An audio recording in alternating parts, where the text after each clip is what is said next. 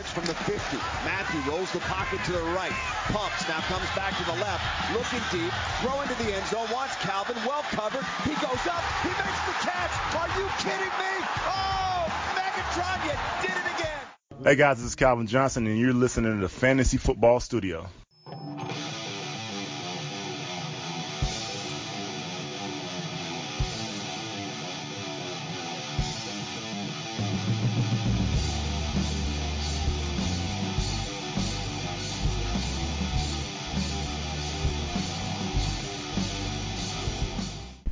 Buongiorno a tutti amanti del Fantasy Football, bentornati in una nuova puntata di Fantasy Football Studio. Oggi è il 21 giugno 2018 e non, non facciamo le news perché, vabbè, ormai vi sarete stufati di sapere che non c'è mai niente da dire d'estate.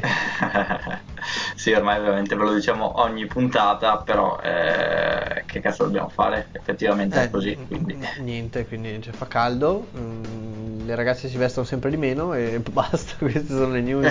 altri, eh, al- altri luoghi comuni da studio aperto, vediamo, gli anziani devono stare attenti nelle ore pomeridiane. Ricordate di, di bere molto, va bene? Ok. E se avete la sideline al sole è un lato negativo, come l'anno scorso. Eh, allora, no, vabbè. ehm, in realtà noi tiriamo sempre avanti la baracca cercando sempre nuovi argomenti di cui parlare e eh, abbiamo insomma un po' di tempo per eh, riflettere sul eh, 2017 e prepararci al meglio sul 2018. Quindi, quale modo migliore di prepararsi bene al 2018 eh, se non guardare i vecchi rookie, cioè i rookie del 2017? Quest'oggi controlliamo i wide receiver, ne guarderemo precisamente 5 più qualche diciamo extra. Eh, e parleremo appunto di questi wide receiver che si sono ben distinti nel 2017 e che potrebbero, toccando ferro e comunque secondo delle previsioni abbastanza mh, diffuse, potrebbero eh, avere un valore molto importante nel 2018 e magari arrivare anche a un prezzo abbastanza no, decente durante lo- la- il draft.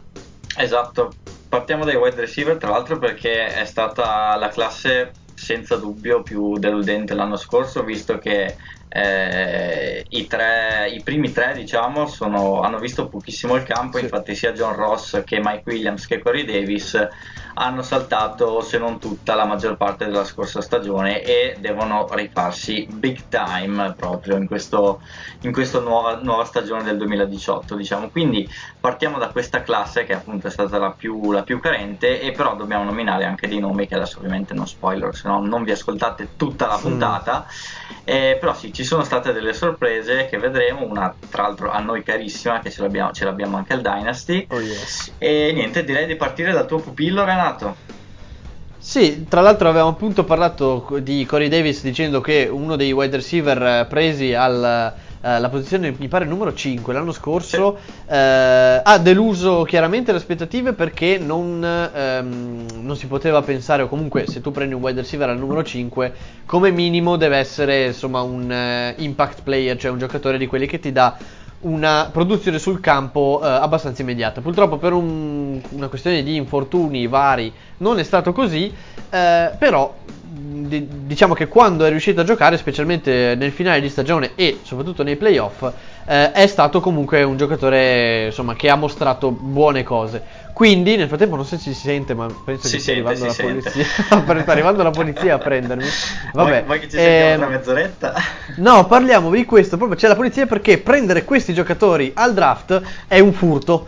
Perché appunto potreste prenderli a poco, perché Corey Davis e gli altri giocatori che arriveremo poi a dire scenderanno parecchio eh, e potrebbero dimostrarsi molto validi. Partiamo appunto da Corey Davis che mh, passate le grane eh, fisiche dovrebbe finalmente entrare bene nel- nei concetti del- di una squadra come i Titans che eh, cambiando l'offensive coordinator, eh, scegliendo un approccio un po' più offensivo, un po' più eh, bold come si dice in inglese, cioè lanciando più il pallone, almeno secondo queste le, le previsioni, dovrebbero sicuramente coinvolgere molto di più Corey Davis. Questo nuovo approccio offensivo aumenta sicuramente il valore di tutti i wide receiver dei Titans, però secondo me quello che vi arriva più a un prezzo diciamo conveniente nel draft è sicuramente Corey Davis. Eh, non ha fatto bene l'anno scorso e l'abbiamo già detto, però chi c'è? Eh, Delaney Walker che rimane comunque sicuramente eh, uno dei primi target eh, dei Titans. Richard Matthews è avanti con gli anni ma è sempre lì. Lo spazio che può trovare Corey Davis non è tantissimo, c'è da dirlo. Però un giocatore preso così alto eh, ha non solo dei valori, diciamo, nella squadra, perché se una squadra lo prende così in alto vuol dire che lo vuole nel tempo inserire in una posizione importante nel proprio playbook, ma anche perché ha il talento per farlo. No? Sì, eh, a me piace molto eh, Corey Davis in vista appunto 2018 perché eh, credo che i Titans non possono più permettersi di essere così tanto Delaney Walker dipendenti, non solo perché il buon eh Delanio ha la sua età, eh, ma proprio per anni, una questione, ecco, proprio per una questione diciamo filosofica, perché eh, insomma un, un, attacco non può girare solamente sul tight end e sulle corse dei running back. Tra l'altro, quest'anno sapete c'è stato un po' di ricambio nel backfield, però insomma la, la situazione dovrebbe essere eh, più o meno simile a quella dell'anno scorso. Ci sarà forse un po' più di, di passing back uh, situations, diciamo, con con Dion Lewis, però appunto eh, deve un po' cambiare questa filosofia perché non, non, è sostenibile secondo me un attacco del genere. Serve almeno uno almeno un wide receiver di punta diciamo un wide receiver affidabile. E la cosa bella eh, che mi convince ancora di più di Corey Davis è stato proprio il finale di stagione quando finalmente era, era, sano al 100% e addirittura contro i Patriots ai playoff ha fatto un partitone da eh, due touchdown e 90 passa yard se non yard, sbaglio. Sì. Ma il bello è che lui comunque ecco. eh, può fare tutto perché eh, se è vero che Richard Matthews è un giocatore di fisico molto imponente che può giocare sia nel lungo che nella slot, Corey Davis può fare allo stesso modo tutto quanto con 5 anni di meno, quindi eh, potenzialmente è sicuramente più esplosivo, è sicuramente più veloce, sicuramente più agile ed è mh, mm, probabilmente eh, lo vedremo in campo molto di più di quanto più coinvolto di quanto abbiamo visto nel 2017. Quindi la eh, ADP di Corey Davis credo che sia secondo me tra il settimo e l'ottavo round, se non ancora più in basso. Quindi potrebbe arrivare un giocatore non sicuramente un wide receiver 1 eh, né nella propria squadra né nella vostra squadra di fantasy, ma magari un giocatore un buon flex da mettere dentro, magari verso eh, non so, week 8, eh, quando dopo il bye, insomma, quando avete, siete in difficoltà magari per infortunio, potrete anche secondo me magari trovarlo nel waiver, ma lo, non penso che, che scenda oltre diciamo la, gli undrafted, no? Sì, diciamo che probabilmente, anzi sicuramente verrà draftato, poi può essere che qualcuno si stanchi molto mm. presto se non avrà un inizio di stagione scoppiettante e quindi lo, lo lascia andare nel waiver per magari prendere qualcun altro, quindi può essere che lo troviate, però eh, secondo me è comunque un buon investimento da fare al draft, ovviamente eh, alla giusta posizione, anche secondo me wide receiver 3 diciamo che è un po', eh, non, non, non, voglio dire il ceiling perché secondo me può essere anche un wide receiver 2 al fantasy, sì, eh? però deve fare un anno veramente veramente bello. Eh, secondo me wide, al momento è un wide receiver 4 con tanto eh, potenziale diciamo da wide receiver sì. 3 questo eh, senza dubbio. Però appunto deve, deve continuare a dimostrare sì non penso succederà comunque da week 1 ma staremo a vedere eh, il secondo giocatore che andiamo no. ad analizzare è uno che invece ha molto più impatto e probabilmente lo avrà direttamente dall'inizio della stagione e sicuramente non troverete al waiver. Parliamo di Juju Smith-Schuster, il numero 2 dietro Antonio Brown a Pittsburgh, si è guadagnato il posto sul campo eh, nonostante fosse stato scelto come rimpiazzo del rimpiazzo di Antonio Brown. Eh, non c'è più Martavis Bryant che appunto gli era davanti nella depth chart e eh, Juju eh, sì, diciamo che non ha dovuto neanche approfittare del fatto che Martavis avesse dei problemi eh, anche comportamentali all'interno della squadra perché gli aveva già fregato il posto eh, grazie alle sue prestazioni sul campo. Questo è un giocatore che già l'anno scorso poteva avere un certo valore, magari come flex. Eh, parliamo di 14 eh, partite giocate, 58 ricezioni per quasi 1000 yard, 917 e addirittura ben 7 touchdown, di cui ricordiamo quella da 97 yard la più lunga la ricezione col touchdown quasi dalla endzone eh, dei, eh, di Pittsburgh. Tra l'altro l'azione è ripetuta due volte, ho visto un video molto interessante in cui la prima volta eh, lui era in ritardo sul pallone lanciato da Big Ben, eh, gli ha proprio chiesto lui rifacciamola, rifacciamola che lo posso fregare il, il defensive back e così nella seconda azione è stato. Quindi tra l'altro proprio questa cosa mi fa pensare che Juju sia proprio entrato molto molto bene all'interno delle, del playbook di Pittsburgh, specialmente poi con un Antonio Brown che sta anche lui andando piano piano avanti con gli anni. Sì, è vero, però veramente di Antonio Brown non si può dire Ah. nulla perché di anno in anno riesce veramente a fare di quei numeri pazzeschi. La cosa bella barra brutta per eh, Juju secondo me è eh, la, sua, la, la offense in cui si trova perché è bello perché ovviamente delle- dei giocatori come Le'Veon Bell e Antonio Brown catturano l'attenzione della difesa, non dico totalmente, ma all'ott- all'80% diciamo. E, quindi lui si trova sicuramente in più situazioni di uno contro uno e ha più libertà diciamo di muoversi in campo. Eh, al contempo però è una cosa brutta perché eh, c'è un motivo ovviamente se, se Bell e Brown sono così ricercati dalla difesa è perché la maggior parte dei target o nel caso di Bell anche delle portate va verso questi due playmaker spettacolari. Eh, detto ciò credo che comunque eh, Juju Smith-Schuster continuerà a, a fare quello che ha fatto l'anno scorso e su più partite anche quest'anno quindi eh, se dovesse giocare appunto la stagione completa dovremmo vedere dei numeri se non simili addirittura più importanti. Credo anche eh, l'anno scorso è stato un po' forse atipico per un rookie arrivare ben- a ben 6 touchdown però secondo me è una cosa, cioè l'abbiamo visto anche nella red zone, insomma non- è un ricevitore fisico, ha velocità, ha un po' tutto, eh, sa, sa adattarsi bene alle zone del campo, quindi sono, sono molto contento ovviamente per, eh, per lui e per chi eh, ce l'ha al fantasy chiaramente. Eh sì. E al momento, eh, al- ecco, come ho fatto per Corey Davis, potrei dire eh, fare uno step in più, diciamo che Giugio è un wide receiver 3. Se in qualche modo riesce a guadagnarsi più spazio in questa offense, non so ancora bene come, se, se- soprattutto se è possibile. Però se riesce a guadagnarsi più spazio potrebbe anche diventare un wide receiver 2 al Sì, e la, la sua ADP secondo me parliamo del terzo quarto, no forse terzo quarto troppo presto. Eh, Sì, altino, altino. Facciamo sesto round, quinto sesto secondo me.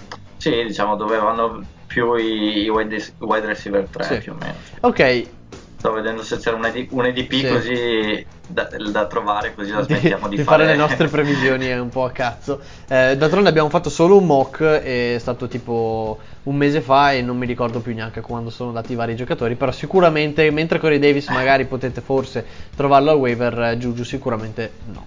Eh, un altro giocatore che sicuramente non troverete al waiver e che invece probabilmente andrà eh, prima di tutti questi che abbiamo an- detto fino adesso è Cooper Cup. Lo anticipavo in fede dicendo che noi ne siamo molto legati perché l'abbiamo draftato nella nostra Lega Dynasty, eh, tra l'altro nel suo anno da rookie. Siamo stati veramente soddisfatti della sua prestazione, come penso lo siano sia i tifosi che eh, il coaching staff dei Rams, perché Cooper Cup è diventato di diritto, nonostante la presenza ingombrante di Sammy Watkins l'anno scorso, è diventato uno dei wide receiver più importanti del panorama fantasy eh, di- del 2017 e eh, direi, anche se è arrivato Brandy Cooks, di cui sicuramente tu sei più esperto, direi che questa, per questo 2018 insomma i suoi 5 touchdown e 869 yard non potranno che aumentare.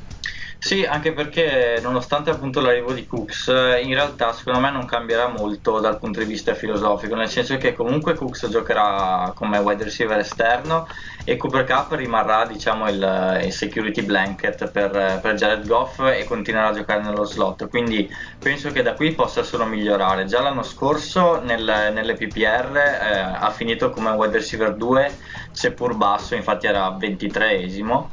Eh, comunque è pur sempre un wide receiver 2 pe- e che per un rookie, ok che l'anno scorso hanno fatto una- un lavorone veramente l'offense dei Rams, però comunque per un rookie è eh, un, grande, un grande accomplishment come si suol dire. Mm-mm.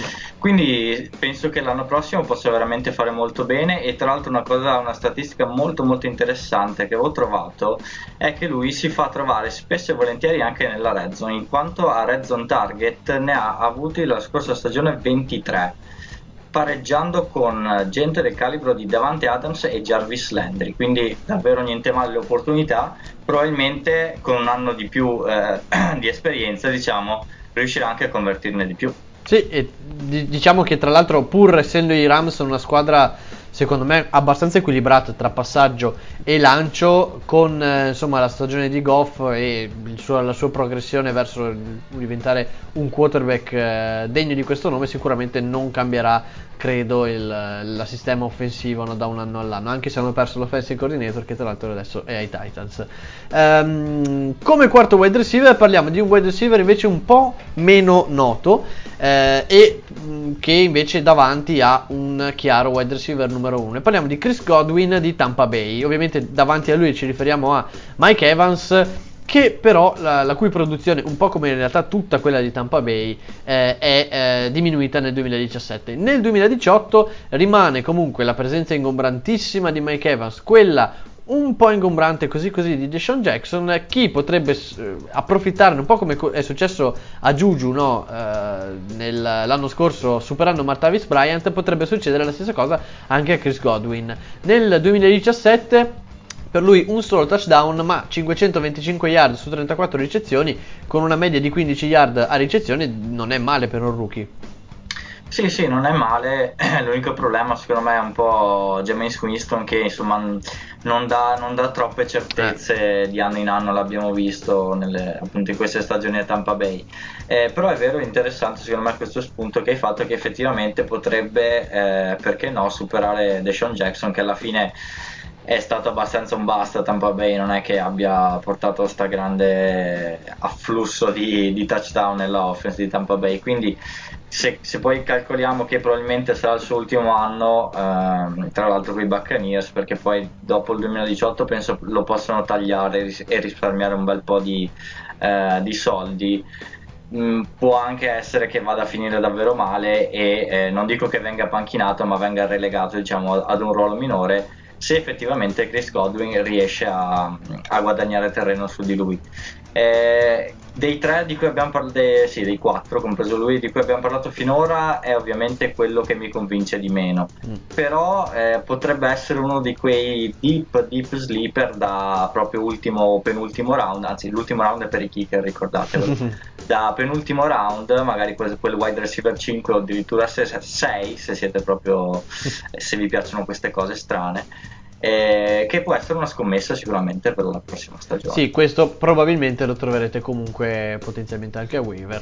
Eh, andiamo sì. avanti parlando invece di eh, un giocatore che questo è un giocatore un po' più situazionale, diciamo. Parliamo di Kenny Golladay a Detroit in una squadra in cui per adesso, uh, rookie permettendo, diciamo, il running game è praticamente inesistente e eh, si fonda, si basa su un, un, passing game assolutamente tra i più eh, prolifici dell'NFL. Tant'è che davanti a lui rimangono comunque Golden Tate e Marvin Jones che eh, per a dimostrazione del fatto che sicuramente Detroit non ha paura di lanciare, entrambi hanno superato le 1000 yard. Golden Tate 1003 yard con 5 touchdown, eh, mentre per Marvin Jones arriviamo a un uh, 1101 yard con addirittura 9 touchdown. Anche qui lo spazio sembra essere poco, uh, nel 2017 però per lui uh, 477 yard e ben 3 touchdown. Questa potrebbe essere più un'arma probabilmente eh, in caso di infortunio forse, non lo so, non, non mi convince tanto. Io invece sono abbastanza fiducioso per quanto riguarda Golley perché tra l'altro quei numeri l'anno scorso li ha fatti su solamente 28 ricezioni, quindi anche rispetto ai numeri che abbiamo citato prima per altri è una, una ratio molto più interessante. E no, la cosa bella secondo me per Golladay è che a parte che appunto non c'è effettivamente un running game a Detroit, è che giocano la maggior parte degli snap offensivi con uh, tre wide receiver L'anno scorso c'era un po' anche Eric Ebron che entrava, magari giocava un po' lui nello slot, lo muovevano un po' in giro, però non sono mai riusciti a farlo funzionare. Quest'anno non c'è neanche quel pericolo, quindi saranno tre wide receiver fissi, eh, Marvin Jones e Kenny Golladay esterni e Golden Tate, il veterano, invece nello slot. Ovviamente Marvin Jones sarà quello che si porterà via più attenzione diciamo, tra i due wide receiver esterni eh, per proprio una questione di, di talento. L'anno scorso abbiamo visto che stagione ha fatto però mm. eh, considerando appunto questi fattori diciamo che secondo me Golladay che l'anno scorso era partito molto bene si è infortunato se non sbaglio e poi quando è tornato eh, sì non era più quello di prima però appunto adesso che dovrebbe, dovrebbe essere sano diciamo al 100% eh, mi aspetto sicuramente delle buone cose da, da, lui e poi in questa offense che sappiamo è pass happy, Matt Stafford, bla bla solite storie. sì, braccione, bla bla. Eh, allora, bene, anche questo probabilmente è un giocatore eh, che in realtà, vista la situazione, potrebbe essere degno di un posto, di una pick anche al draft. Appunto, dicevi eh, la mancanza di un running game, eh, la mancanza di un tight end, addirittura l'aver shoppato via Ibron, l'aver tagli- l'aver tagliato, vuol dire proprio che di un tight end non se ne fanno poi granché lì a Detroit, eh, potrebbe essere veramente una posizione molto più interessante eh, di tanti altri. Parliamo di tanti altri perché abbiamo anche altri nomi che potenzialmente sarebbero entrati in questa top 5 eh, che però abbiamo lasciato fuori per eh, insomma decisioni un po' borderline. Parliamo di Zay Jones, eh, il giocatore ovviamente eh, che eh, a Buffalo non ha fatto poi tantissimo, ma credo che questo principalmente il suo problema fosse eh, di infortunio. 316 yard per lui, eh, due touchdown, eh, insomma, mm, parliamo anche comunque di una squadra che... No, appunto che vai, vai, il problema è anche da vedere un attimo la situazione quarterback, se effettivamente partiranno bene o se servirà del tempo esatto. a... Eh, molto probabilmente sarà il nostro amico eh, Josh Allen eh, però sì, essendo un rookie magari ci vorrà un po' di tempo. Già Zay Jones l'anno scorso non ha fatto benissimo, quindi più se ci mettiamo ovviamente la solita storia anche qua dei Bills che corrono il 90% delle volte, non passano mai. Eh, la vedo abbastanza eh, dura sì. per lui ad essere diciamo produttivo a livello fantasy per quanto riguarda la squadra secondo me potrebbe essere ehm, abbastanza interessante come giocatore però a livello fantasy insomma abbastanza più sul no diciamo. Sì, sì. Il prossimo invece è Mike Williams, che era il wide receiver eh, che forse nel 2017 è arrivato con ancora più aspettative di quante ne avesse Corey Davis. Eh, in realtà aspettative anche queste non raggiunte per eh, qui invece, anche, anzi anche qui come parte per Corey Davis, un grave problema di infortunio che lo ha tenuto fuori praticamente tutta la stagione, dentro, fuori, insomma 10 partite solamente per lui, 95 yard, 0 touchdown. Quest'anno eh, ha... Ehm, a Los Angeles dallo Sponda Chargers. Non c'è più Hunter Henry che sappiamo che qualche mese fa si è eh, rotto l'ACL quindi fuori tutta la stagione si parlava di un possibile ritorno di Antonio Gates di come insomma stessero facendo la corte ai Chargers per farlo giocare ancora un anno però al momento non c'è stato nessun movimento. Quindi eh, ci sono un casino di target, cioè tutti quelli che non si mangia eh, Keenan Allen, che comunque non per tirargli la Keenan Allen, ma insomma, dai, lo sappiamo che un po' è fatto di vetro anche lui. Ecco, e quindi eh, di wide receiver mezzo rotto a wide receiver mezzo rotto, Mike Williams in questo momento potrebbe essere quello che riceve in caso di infortunio di Keenan Allen tutti i target di, Keenan Allen e probabilmente se non arriva un altro tight end o comunque non arriva diciamo un, un sostituto ad Hunter Henry potrebbe essere quello che dopo tutto ne, eh, ne giova di più di questa situazione. Sì, potenzialmente è un'ottima situazione, eh, ovviamente rimane Keenan Allen il target principale di, di Rivers, però effettivamente di, di, altri target diciamo, nell'offense ce ne, sono, ce ne sono da prendere. E ovviamente non l'abbiamo incluso nella lista perché sappiamo praticamente zero di Mike Williams, visto appunto l'infortunio pesantissimo che ha avuto l'anno scorso e quindi sì, non ci sembrava il caso di metterlo nella top 5, però la situazione è sicuramente molto buona e staremo a vedere anche al training camp insomma sì, che, che notizie usciranno. eh, poi parliamo di Ryan Switzer altro giocatore eh, che ha passato abbastanza in, in sordina l'anno scorso. Eh, a Oakland è arrivato eh, il Martavis Bryant departito da Pittsburgh. Eh, è stato tradato appunto dai Cowboys. Qui c'è veramente poco più, più che altro Secondo me questo è più un giocatore che è pronto ad, ad, ad, accettare tutte le occasioni che gli arrivano nel caso di un'altra rottura tra, eh, tra Martavis Bryant e lo spogliatoio della squadra che lo ospita. Perché davanti a lui ricordiamo che eh, i, eh, i, Riders hanno eh, appena preso il, l'ex migliore amico di, di Aaron Rodgers, eh, il caro vecchio, non mi ricordo. Jordi Nelson. Esattamente, quello lì. Quindi anche qua lo spazio sembra essere poco, però eh, insomma Jordi Nelson, Amari Cooper e adesso Ryan Switzer sembra un wide receiver numero 3, eh, qui vedo poco spazio. Sì, la vedo abbastanza dura, cioè appunto vediamo se durerà Martavis Bryant o meno, però in, generale eh, i target saranno veramente irrilevanti per il fantasy a questo punto. Allo stesso modo secondo me andrà un po' a sparire anche Didi Westbrook proprio perché eh, c'è una situazione wide receiver eh, un po' rinnovata però eh, stabile diciamo a Jacksonville quindi secondo me non troverà più lo spazio che magari era riuscito a, ritro- a, ricavarsi l'anno scorso. Tra l'altro hanno preso anche un wide receiver al draft che adesso non mi viene assolutamente in mente, ma sicuramente voi espertissimi che ci ascoltate mm, ve lo ricordate me lo e me lo farete me lo farete sapere nei commenti. DJ Shark l'ho trovato, non me lo sono ricordato, però l'ho trovato scritto. E quindi ah, sì, sì vero, vero. Tra l'altro l'uomo, ass- l'uomo dei capelli ah. più brutti del mondo. Quindi sì, mi, mi aspetto un po' di... la sua pettinatura alle combine. Ancora un po' più di regressione per Westbrook e più di un wide receiver 4 nella, proprio nella squadra dei, dei Jaguars secondo me non sarà, quindi al fantasy non so effettivamente quanto potenziale può avere. Sì, poi parliamo di una squadra eh, chiaramente che deve dimostrare, diciamo che l'anno scorso eh, non è stato solo un caso quello di la, l'annata decente di Blake Bortles. L'ultimo nome che riportiamo è quello del uno dei nomi che ha fatto più caos diciamo nella off season dell'anno scorso che è quello di John Ross il giocatore eh, che ha infranto il record nella combine nelle 40 yard. Ehm, purtroppo non ha giocato molto eh, ha avuto anzi non ha giocato praticamente niente. Tre partite ha avuto un problema di fumble che gli hanno costato l- praticamente il posto fin da subito. Infortuni di qua infortuni di là eh, lui non ha mai avuto veramente un debutto in NFL. Eh, due target, zero yard per lui, quindi c'è veramente poco da dire. Eh, ci aspettiamo tanto semplicemente perché non abbiamo ancora visto niente.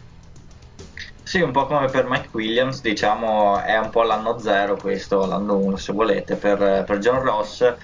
E ehm, allo stesso modo qui, anche qui, diciamo anche ai Bengals c'è sicuramente spazio, c'è un wide receiver 1 pesante, anche qui un nome pesante come quello di AJ Green, però oltre a quello di armi offensive ci sarebbe Tyler Eifert, ma eh, ovviamente dobbiamo eh, eh, dobbiamo aspettarci lui. qualche infortunio e qualche IR eh, ad un certo punto della stagione, se non addirittura prima. Quindi potenzialmente i target ci sono. Eh, ovviamente è un giocatore che punta molto, se non tutto, sulla velocità. Quindi eh, c'è da capire quanto effettivamente può entrare nella, nella offense, nel senso, cioè, può entrarci sì, ma quanto effettivamente verrà utilizzato. Eh, però diciamo che le, le, potenzialità sono buone, come per Mike Williams, stiamo a vedere se effettivamente riuscirà ad esprimersi. Sì, il prossimo nome è Tavon Austin, no sto scherzando, che quello quando si parla di giocatori con l'incognita, Tavon Austin c'è sempre. Eh, no, allora abbiamo finito la nostra prima parte di questi top 5 dei ex rookie che potrebbero fare bene nel 2018. La prossima puntata non vi diciamo che posizione faremo perché non lo sappiamo ancora, però probabilmente di quarterback insomma ce ne sono uh, pochi e sono più o meno tutti decenti, probabilmente parleremo dei running back, ma insomma lo vedremo nelle prossime puntate visto che di tempo ne abbiamo un casino. Continuate a seguirci su tutti i nostri canali socials eh, Twitter, Instagram e soprattutto Instagram. E, ehm, continuate a seguire anche le vostre squadre eh, di eh, football italiano perché vi ricordiamo che il 7 e il 9 di eh, luglio allo Stadio Tardini di Parma ci saranno le finali di categoria, prima, seconda e terza divisione del football italiano. Se sono giocate le semifinali, adesso si eh, giocherà il tutto per tutto per accedere alle finali. Eh, ne parleremo la settimana prossima quando saremo, insomma, avremo i nomi delle varie finaliste e quindi ci vediamo giovedì prossimo. Ciao!